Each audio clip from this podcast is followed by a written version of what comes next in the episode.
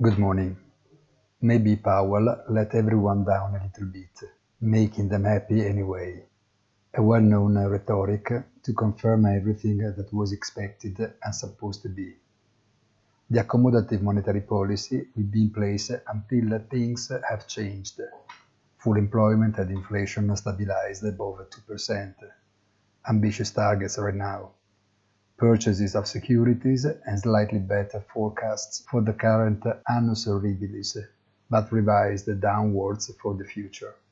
In order not to lack a bit of suspense, the committee voted not unanimously, but with two members against. Stock market down, but smoothly, and dollar recovering without too much conviction. But on Fed Day, Snowflake, the biggest IPO of the year, closed the session more than doubling the offer price, other even tripling it.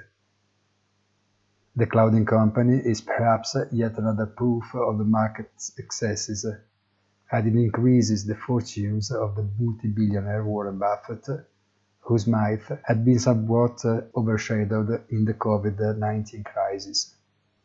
Finally, a bit in oil price, which takes advantage of the fall in US inventories and ignores the headwinds inside OPEC. But it is not a surprise. Trading Finance commands. Have a nice day and please visit our site easy-finance.it.